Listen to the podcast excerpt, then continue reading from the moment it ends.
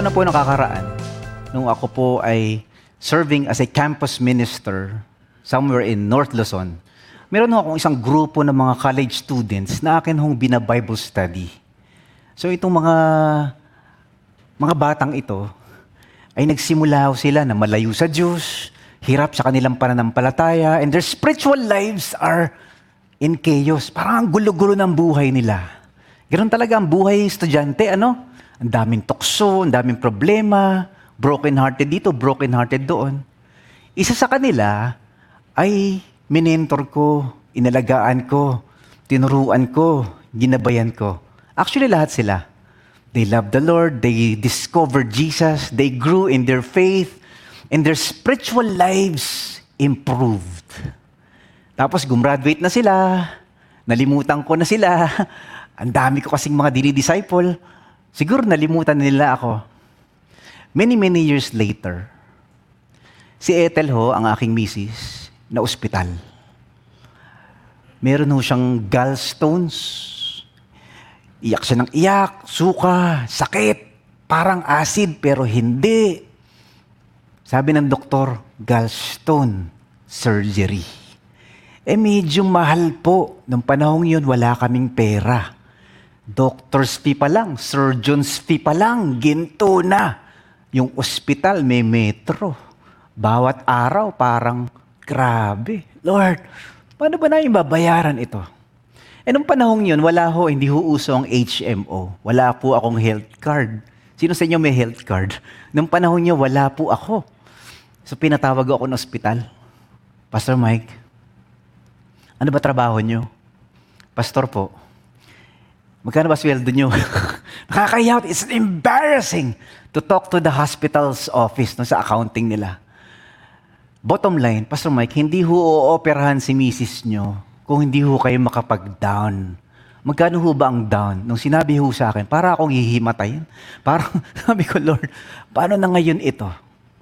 Nagawan ko po ng paraan, nang hiram po ako para lang makapag-down at maoperahan si misis. Nagpapahinga na siya, nagpapagaling. Pagtingin ko sa hospital bill, para ho akong namunti. Maitim ho ako pero namuti ho ako eh. Naubos yung dago ko. Sabi ko, mahal naman ito. Maya-maya ho, may kumatok ho sa kwarto, sa ward. Sabi, Kuya Mike, naalala mo ba ako? Kuya Mike, ako yung part ng Bible study group mo. Nung college ako. Doktor na ako. Dito ako sa hospital resident. Kuya Mike, huwag mo na isipin yung babayaran nyo.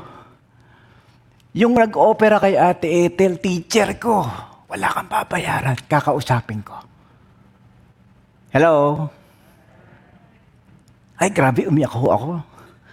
Inakap ko. Hindi ko na maalala kung sino eh. Ang dami nila eh. Pero Lord, thank you. Minsan daw sa buhay natin, may mga nangyayari. Hindi mo maintindihan bakit. Merong mga pinapadaan ang Diyos sa'yo. Hindi mo naman nakikita kung ano mangyayari bukas. Pero alam ni Lord, huwag kang magtampo. Huwag kang sumuko. May inaayos ang Diyos, may hinahanda ang Diyos na maganda. Amen? Ito po ang kwento ng Book of Esther. Hindi mo naman nakikita eh. God knows. We may not know what the future holds. Amen? But God holds the future. Palapakan nga natin si Lord. Thank you, Lord. Praise God. So as we continue the book of Esther, nako po, ang ganda ho. Episode 5 na ho tayo.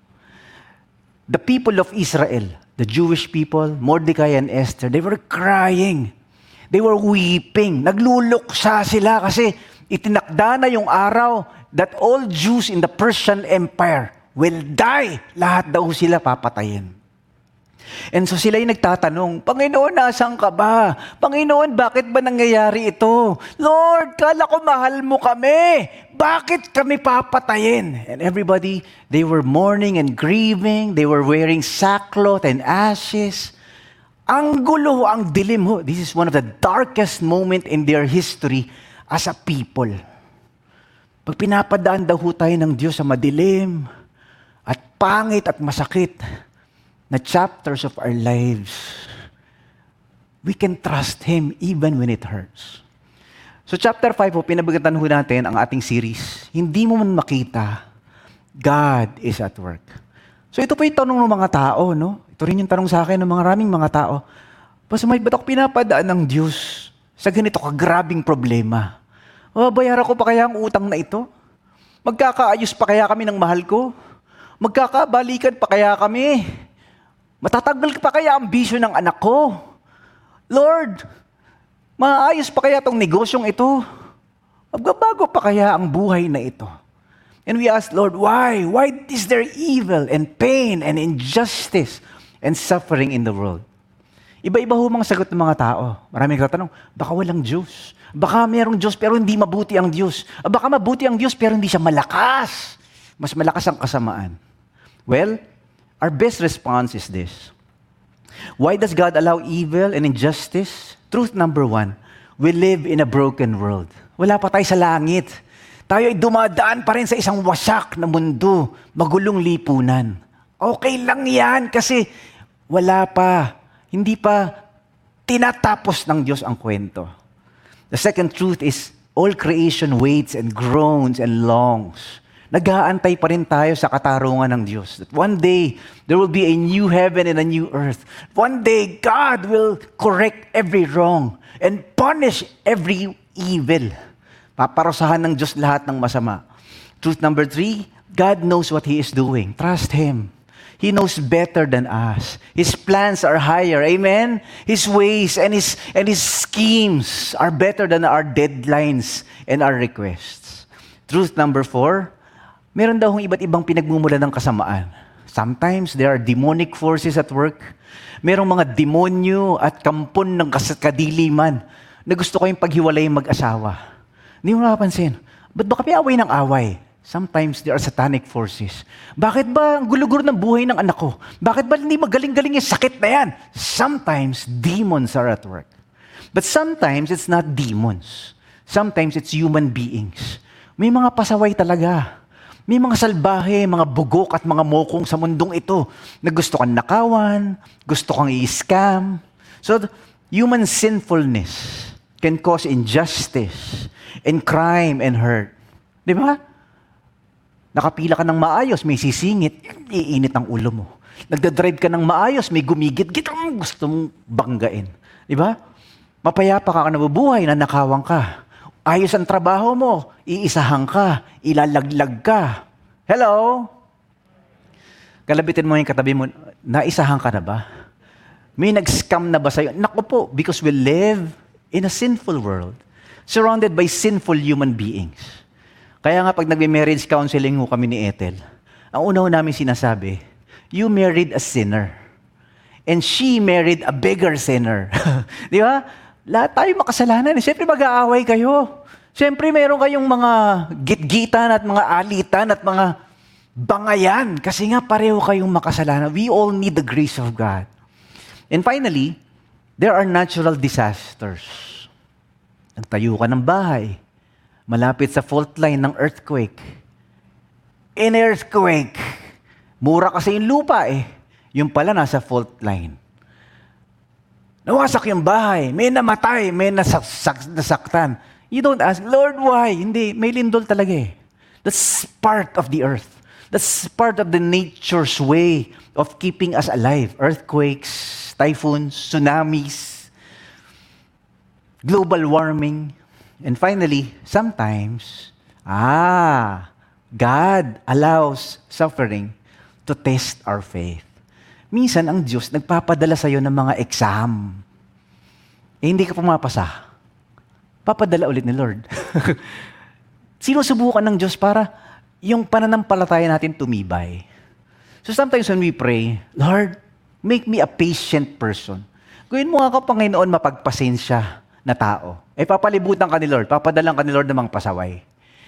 That's the best way to be patient, di ba?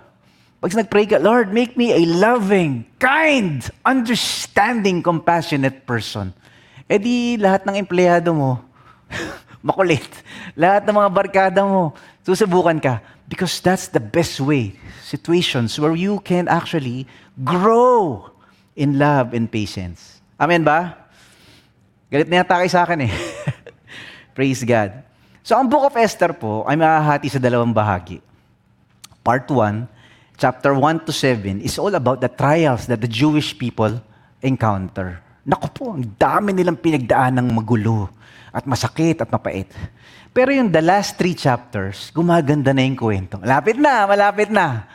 Chapters 8 to 10 is about the triumph, the times of triumph ng people of Israel amidst all the pain and the suffering that they went through. Review nga natin, in chapter 3 tsaka chapter 4, Esther became queen and Mordecai found out a plot against the king. And this time, Haman, kanyang mortal enemy, wanted them, wanted them all dead. Lahat gusto niyang patayin.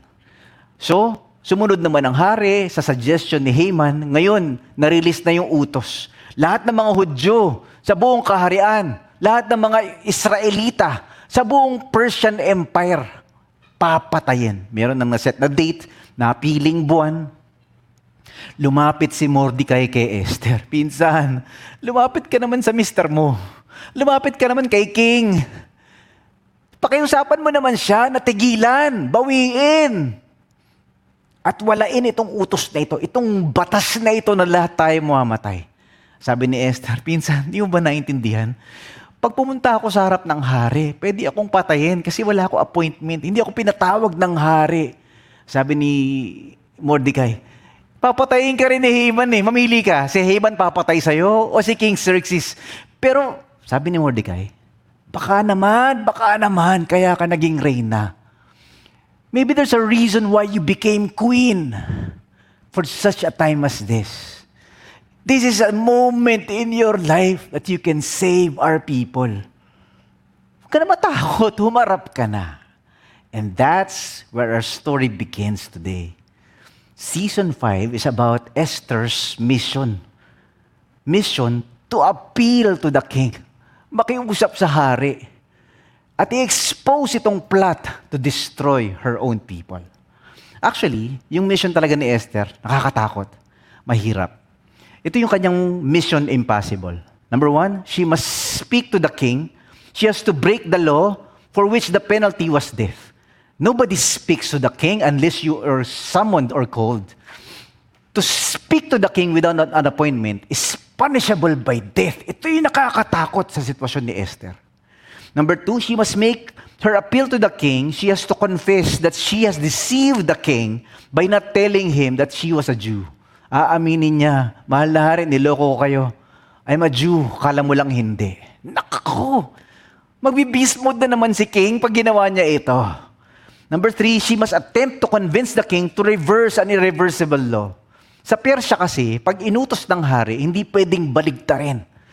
No one can stop it from happening, even the king.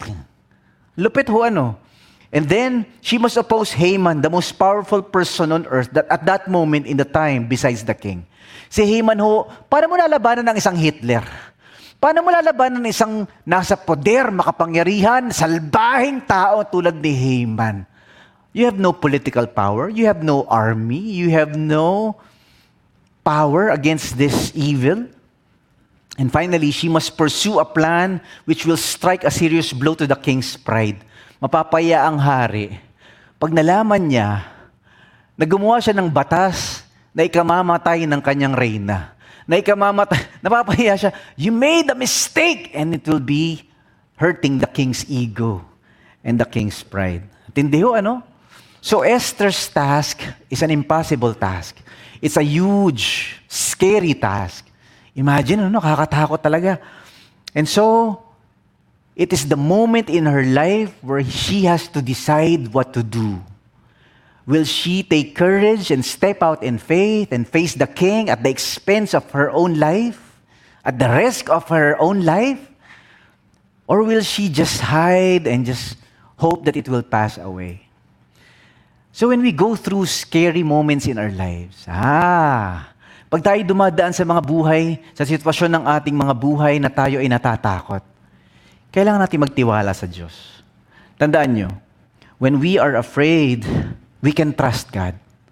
Only then can we become a light during our darkest moments. Doon lang tayo nagdiliwanag talaga pag madilim eh. Hindi pwedeng lumiwanag pag maliwanag na eh. Kailangan madilim. Hindi mo man makita, meron pa rin ginagawa at pinagagawa ang Diyos sa buhay mo. Take courage. Stay humble. Keep the faith. God is still in charge even during the worst of times. Ito na, ito na. Episode 5. We have three reflections, three lessons we can learn from the journey of Esther, the story of Mordecai, and the trials of the people of Israel. Ang ganda ho. Ito yung una. The first lesson is this. Faith shines bright in dark times. Huwag kang matakot. Ah, ibig sabihin, kapag ka minsan, hindi mo alam ang gagawin. Kapag ka minsan, hindi mo nakikita kung ano yung kalalabasan ng desisyon na ito. O kapag ka minsan, palagay mo, dadaan ka sa kapahamakan. You go through danger or dark times or difficult moments when you're surrounded by evil. You can trust God. God is bigger than the giants in our lives. Huwag kang matakot. So si Esther ho, after the three days fast, nalala nyo, no? The whole Jewish population, the people of Israel, they prayed and fast for three days. It was a desperate cry. Fasting to them is a spiritual act of humility. Lord, papatayin kami. Tatlong araw, walang pagkain. Dasal lang sila ng dasal. The Bible says, on the third day, naligo na si Esther. Tinanggal niya na yung sackcloth and ashes. Nagbihis na siya ng maganda. She put on her robe and makeup, her jewelries, because now she decides to come to the presence of the king. Ito matindi. Nakakatakot, pero she's stepping out in courage and faith. The Bible says, on the third day after the fasting, yung pangatlong araw ng fasting and prayer nila, Esther put on her royal robes and stood on the inner court of the palace in front of the king's hall. The king was sitting on his royal throne in the hall, facing the entrance. Eto na si Esther. Ang ganda, ganda, ganda, ganda.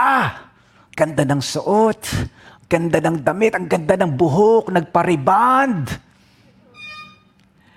Nagpa-whitening skin kay Doc Maru. Joke lang. Si Doc Maru dito. Nag, nagpa-eyelash, eyebrow, aesthetic surgery. Lahat ginawa niya. Nagpabango, sinuot niya yung kanyang mga alahas so that she will be presentable to the king. He, she opened the door.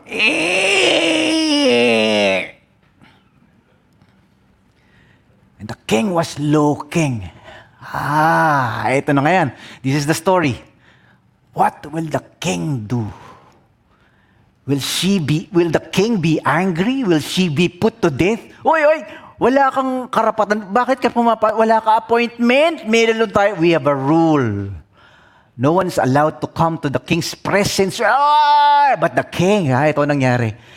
Ito nangyari. The king was dumbstruck. Para siyang natulala, nakanganga, his jaw dropped, tumulo laway, at ang ganda-ganda naman ng reyna. My queen, my wife, my love, para siyang napakanta ng ikaw ang bigay ng may kapal. Para siyang napakanta at para siyang, para siyang na-in love kay Queen Esther. Let's show the picture again. So everyone was there, the king's officers and the king's generals, maybe, and advisors. Haman was there. Everybody was there, and they were all, the king was staring at her. You know what happened next? Ah, galing ho. The Bible says, when the king saw Queen Esther standing in the court, he was pleased with, ang ganda, ganda, ganda naman. And held out her the gold to her the gold scepter that was in his hand. So Esther approached and touched the tip of the scepter. Ano yun, Pastor Mike? What's the scepter all about? So yung mga hari, the royal rulers during those times, meron silang crown as a symbol of authority, meron din silang scepter. This is what the scepter looks like. A scepter is like a symbol of power and authority and governance. The only way your life is spared para hindi ka patayin if you broke a rule is when the king offers this scepter. You touch it, that means you are spared. Yun ang rule nila, no? Kakaiba, no? Kumaga, if you, if the king wants you alive, he hands down the scepter and you touch it. Yun ang nangyari kay Esther. Siguro imagine niyo si Esther, no? Pinagpapawisan ng kadikili niya. Pinagpapawisan ng ilong niya. Papatayin kaya ako. Lord, tulungan mo naman ako. And then the king offered the scepter. She touched it. Whew, whew, thank you, Lord. Nagpawisan ako dun ah. Ha? She's alive. She will not die. Okay, one down. Two more to go. and so the king asked her, What do you want? Eto na. Will she speak? Will she speak to the king in front of the generals and the officers? What will she do? But first, let's pause and reflect on that. Minsan, you just have to step out in faith and open that door. And come with courage. You do not know, but God knows. And that's called faith. So minsan may pinapasimulang negosyo ang Diyos sa'yo, Lord, hindi ko alam. You should not be paralyzed by fear. Step out, Lord, I trust you. Or sometimes you have to, uh, you're about to start a new relationship after the years of being broken-hearted. Lord, parang ayoko na magmahal, hindi ko na yata kaya. But sometimes God leads you to a new, fresh relationship. You can love again. You can trust again. You step out. Lord, bahala ka na. Hawak mo ko, Lord, ha? Huwag mo ko ilalaglag for chapter 5. Favor comes even in our despair. Huwag kang sumuko. Ibig sabihin, kahit na parang feeling mo ay lahat na nangyayari na lang puro negative, sunod-sunod at patong-patong ang mga problema, at paka-feeling mo ay parang, naku, wala na yata pag-asa. Sometimes, the favor of God breaks in. Sometimes God surprises you with something beautiful and good. Life turns around. Parang feeling mo, naku Lord, parang wala na yatang solusyon sa problemang ito, biglang may darating na tulong. Parang feeling mo, Lord, hindi ko yata mababayaran itong hospital bill ito, biglang may kakatok. Parang feeling mo, parang hindi mo yata maayos tong away na ito, yung gulo na ito, biglang may magte-text magiging maayos ang relasyon ninyo. Sometimes favor comes. It's called the grace of God. It's called the mercy of God. So, ang nangyari dito, when the king saw Esther comes to him, the king asked Esther a question. The Bible says, What is it, my queen? Sweetheart, anong kailangan mo? What is your request? Even up to half the kingdom, it will be given to you. Eh, eh, sige, Xerxes, mayabang din ano. Sweetheart, anong gusto mo? Mahal, love, anong kailangan mo?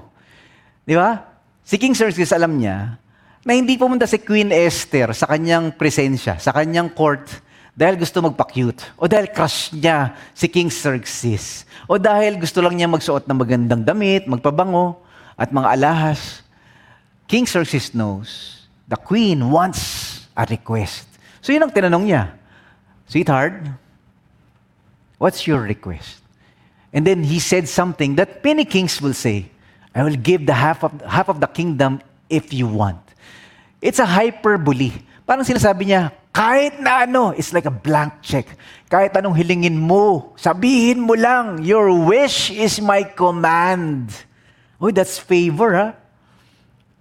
Pag binigyan ka ng ganyan ng boss mo, pag sinabihan ka ganyan ng asawa mo, pag sinabihan ka ng kaibigan mo, pare, whatever it is, sabihin mo lang, bibigay ko, gagawin ko para sa'yo. That's favor. And so, the Queen Esther says, magsasalita na ba siya? Sasabihin niya ba, oh, itong si Haman, gusto kami papatayin. Meron kang ginatsin pinirmang batas na mali, padadamay. Sinabi niya ba? Hindi. Instead, Queen Esther was wise, ha? She want a private meeting with the king instead. Pero kasama si Haman. Ah, itong ginawa ni Queen Esther. So Esther answered, if it pleases the king, let the king and Haman, kayong dalawa lang, hindi kasama itong mga generals and officers mo, Haman and the king, come today to the banquet that I have prepared for him. Ang galing ano? This is wisdom ha. So, so, so, so as not to embarrass the king in public, he wants to open up to the king her problem in private. So, nag-prepare siya ng dinner with the king, banquet, sarap na pagkain, ang ganda ng mga ulam, mukbang, samgyupsal, buffet, eat all you can. Ito, tuwang-tuwa si Haman, wow, special guest ako ng reyna. Tuwang-tuwa rin yung hari, pero alam din ng hari, mahal na reyna, alam ko hindi mo naman ako pinapunta dito para lang pakainin ng masarap. Alam ko meron kang gustong i-request. What do you want? Ah, so Esther was asked by the king. And so, the king was asking, ano ba talaga ang request mo? Ito na, this is the moment. This is it, guys. This is it. Ito na. Sasabihin niya na yung krimen na gagawin ni Haman. Sasabihin niya na dapat yung problema niya na kami papatayin. Pigilan mo, tapusin mo, alisin mo itong problemang ito. What did Esther do? Ah, si Esther, kinabahan. So dapat sasabihin niya, sinabi niya, my request is this, sabi niya. Ah, ah, pwede ba bukas uli mag-dinner kayo dito? Kinabahan eh, natakot eh. Kumaga, one step forward na siya, sasabihin niya na, alam mo ba, mahal na hari, merong gustong pumatay sa akin at sa aking mga kapamilya. Pero hindi niya sinabi, alam mo, mahal na hari, eh, bukas, bukas uli, ah, dinner uli, dito, dito uli, ah. So the king says, okay, sure, we'll come back tomorrow. Kinabahan, ano? Okay lang yon. Kasi the following day, something will happen. Ano, marunong ang Diyos eh. Na-delay, na-delay. Kasi mayroong mangyayari. Now, God knows, di ba? And so, as, the, as they were drinking wine, the king again said to Esther, Now what is your petition? It will be given you. And what is your request? Even up to half the kingdom, it will be given to you. And Esther says, Malari, bukas uli. Nasabihin ko bukas. I promise, bukas. Okay, okay. The king says, we will come back tomorrow. Haman says, we will come back tomorrow. Ito ngayon si Haman, paglabas niya, galing sa dinner, banquet with Queen Esther and King Xerxes. Di ang saya-saya niya. Grabe, paborito talaga ako ng hari. Paborito pa ako ng reyna. Bleh, wala kayo. Paglabas niya, lahat nakayuko sa kanya. Nakita niya si Mordecai. Kumulo ang dugo. So, lesson number three. This is the last. Fools invite their own destruction. Kapag mayabang, talagang breeding ground yan sa kasamaan. Huwag kang mayabang. Ito yung ating lesson 3. Pag may kayabangan talaga, gusto mo lahat nakayuko sa'yo. Gusto mo ikaw lagi ang tama, edi wow. Gusto mo ikaw lagi magaling, edi wow. Paglabas niya, merong isa, ayaw yumuko sa kanya. Naku, nagingit-ngit. Umuusok ang ilong ni Haman. Umuusok ang tenga. Beast mode. The Bible says. Haman went out that day happy and in high spirits. Ang saya na sana eh. Woohoo! Yes! I am the king's favorite. At in-invite ako ng queen sa dinner. But when he saw Mordecai at the king's gate and observed that he neither rose nor showed fear in his presence, he was filled with rage against Mordecai. Papatayin ko talaga to. Papatay. Pero nagpigil siya. Papatayin ko na to. Ha? Ha? Hindi ka, hindi ka. Pero nagpigil daw siya. So, Haman was really, really angry. He was so upset. The Bible says, he was filled with rage. Umiinit ang ulo, nagwawala. Ah! Sasakalan. Pero nagpigil. Nagpigil. The Bible says, Nevertheless, Haman resisted, restrained himself. Nagpigil muna siya. May araw ka, may araw, may araw itong Mordecai na to. And went home. Pag uwi niya, he called for his friends and his wife. Lahat ng mga kapitbahay, mga barkada niya. Yung misis niya ang pangalan si Zeresh. Haman boasted to them, Oy, oy, wala kayo sa akin. Dami kong pera, mayaman ako. Dami akong anak. During those times, children are considered part of your wealth. So the more children you have, the more wealthy you are in the eyes of society. Pag wala kang anak, ang tingin nila sa'yo mababa. Pag konti ang anak mo, ang tingin nila sa'yo mababa. Pag madami kang anak, tingin nila sa'yo mayaman. Pinagpala. Haman had 10 sons. So, ang yabang niya, dami kong anak, dami kong pera, dami kong reward galing sa king. Sabi niya, and sabi niya, in all the ways the king had honored him and how had, he had elevated him above the other nobles. Ako, favorite ng hari. At di lang yan, di lang yan. Sabi niya, not, not only that, sabi niya, That's not all, Haman added. I'm the only person Queen Esther invited to accompany the king to the banquet she gave. And she has invited me along with the king tomorrow. In-invite ako ng reyna, ako lang. Nobody approaches the queen. Only the eunuchs can approach the queen. Hindi ka pwedeng humarap sa reyna pag hindi ka kinapon. Pero siya had dinner with the queen and the king. That's an honor, ha? Sabi niya, not only once, but twice. Bukas uli. Meron kaming samgyup salmukbang dinner all you can kay Queen Esther. Nagyayabang. Eto na. Tandaan niyo to ha, nasa Bible to. Pride goes before destruction. Pag tayo ay nagyayabang, inaangat mo ang sarili mo, feeling mo dapat lumuku, lahat lumuku, yumuko sa'yo, that's prequel to your own destruction. Naku po, magkakagulo buhay mo. And so, sabi niya, eto lahat nasa akin na. Sikat ako, paborito ako ng hari, mayaman ako, dami akong anak. Sabi ni Haman, pero hindi ako masaya. Ah, lonely. Empty ako. Hindi ako masaya. Kala mo, kala mo naman magkaroon siyang existential crisis, ano? Pero kaya pala siya hindi masaya. Kaya ano gusto siyang patayin. Sabi niya, But all this gives me no satisfaction. As long as I see that Jew, Mordecai, sitting at the king's gate, dapat patayin ko yan. Ako! Yun, yun daw magpapasaya sa kanya. Sobrang salbahe. Sobrang yabang. Itong si Haman na ito, ano? So, pinayuhan siya ng kanyang mga barkada. Actually, pinayuhan siya ng kanyang misis. Minsan, may mga misis na mali magpayo, eh no? Harang pinayuhan siya. Kasi during those times, pagka meron kang kaaway, pagka malakas ka sa hari, pwede mong ipapatay sa hari. Mahal hari, may gusto ko ipapatay. Eh, favorite siya ng hari. O sige, sige, sino? Sabihin mo sa akin. So, sinadjust ni Mrs. kay Haman. Ang salbahe rin pala ng Mrs. Ano? Sabi ng Mrs., Mordecai's wife, Zeresh, and all his friends said to him, Magpatayo ka ng mataas na mataas na mataas na poste. Have a pole set up reaching to a height of 50 cubits. Ang 50 cubits daw ay 75 feet. Ang 75 feet ay mga siguro mga seven-story building or more. Taas ano?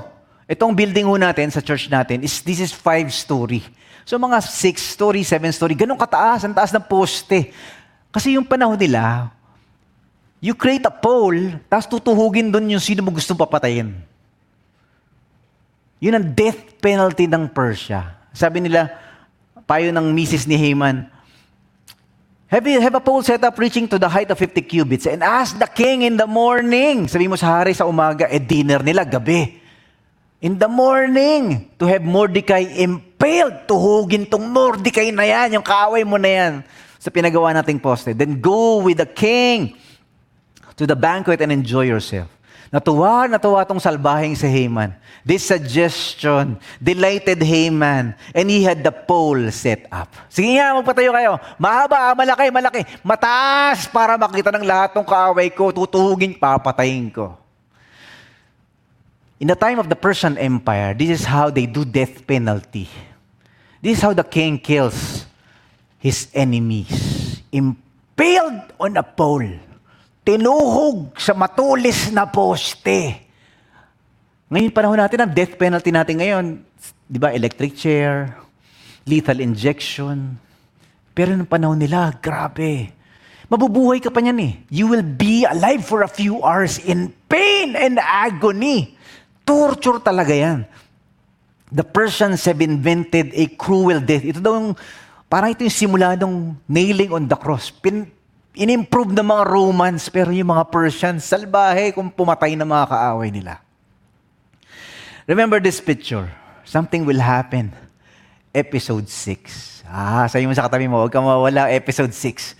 Something will happen. Sino kayang tutuhugin sa episode 6? Ah.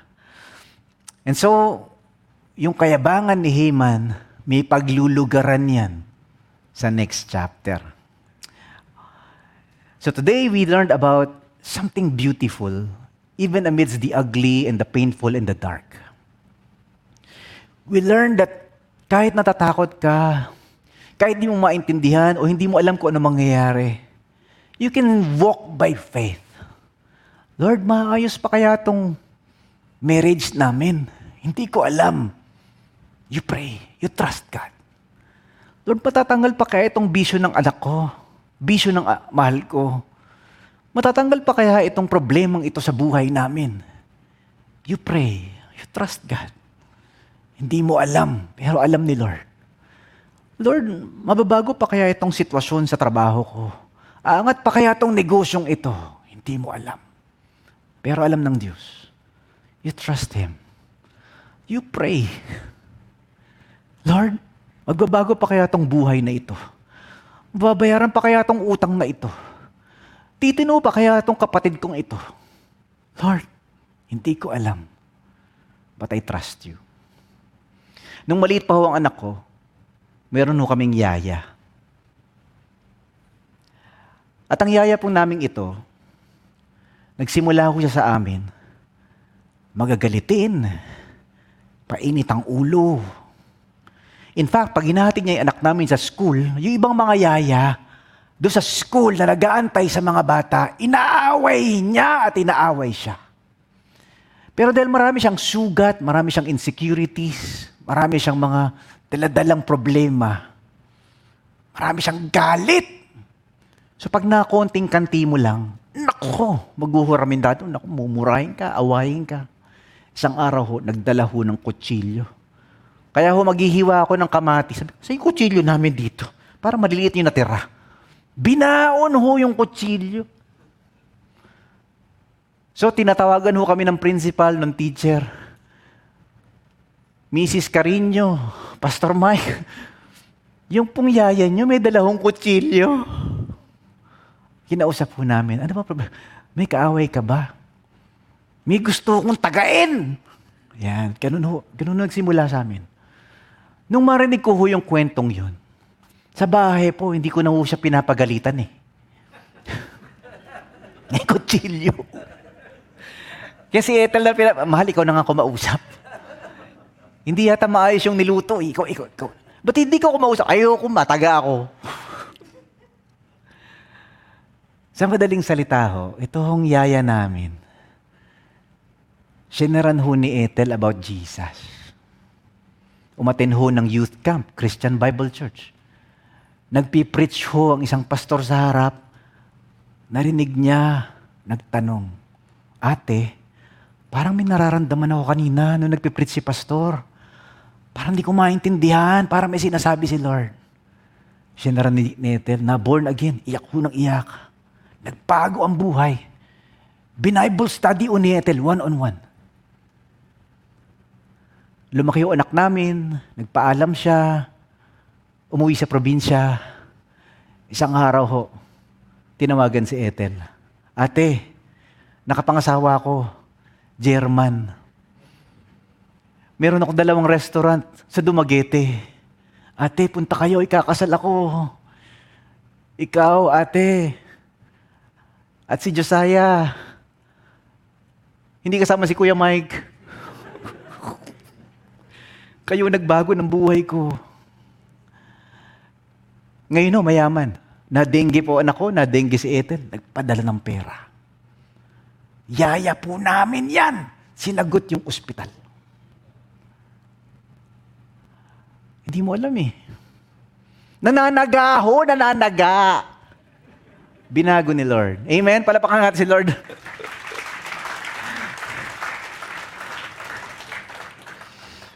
Praise God. Tandaan niyo to. When we are afraid, we can trust God. Only then can we become a light during our darkest moments. Hindi mo makita, meron pa rin ginagawa at pinagagawa ang Diyos sa'yo. Take courage. Stay humble. Keep the faith. God is still in charge, even during the worst of times. Amen? Chapter 5. We talked about faith shines bright in dark times. Huwag kang matakot. Favor comes even in our despair. Huwag kang madismaya. Huwag kang sumuko. Fools invite their own destruction. Huwag kang mayabang. Let's all stand. Tayo manalangin. Thank you, Lord. Praise God. Salamat po, Panginoon, sa iyong paalala sa araw na ito. Sa buhay ni Esther, sa buhay ni Mordecai, at sa buhay ng bansang Israel, sa gitna ng dilim, sa gitna ng mga problema, sa gitna, Panginoon, ng mga masakit, mapait, matindi, at mabigat na pinagdadaanan nila, nandun ka. Ikaw ay kumikilos, ikaw ay gumagawa, ikaw ay may inaayos at tinuturo. Lord, I pray for us. I pray, Father, that you will continue to teach us to trust you. Continue, continue to help us to walk by faith. Kahit di namin maintindihan, kahit di namin maipaliwanag, kahit di namin, Panginoon, alam kung ano ang sagot. Tulungan mo kami magtiwala at kumapit at umasa sa iyo sa gitna ng dilim, sa gitna ng gulo, sa gitna ng mga masakit at mabigat na pangyayari sa aming mga buhay. Teach us, Lord, to find confidence in you. Hindi man namin alam ang bukas, ikaw ang nakakaalam. We may not know what the future holds, but we trust the one who holds our future. Gawin mo kaming matapang. Hindi dahil matapang kami, kundi ikaw ang aming katapangan. Gawin mo po kaming tapat, hindi dahil kami ay tapat sa sarili namin, kundi dahil ikaw ang pinagmumulan ng aming katapatan. Teach us to trust you even when it hurts. Teach us to believe that you are good even when life is bad. Help us to be, to shine our brightest lights even when it is darkest. Thank you, Lord.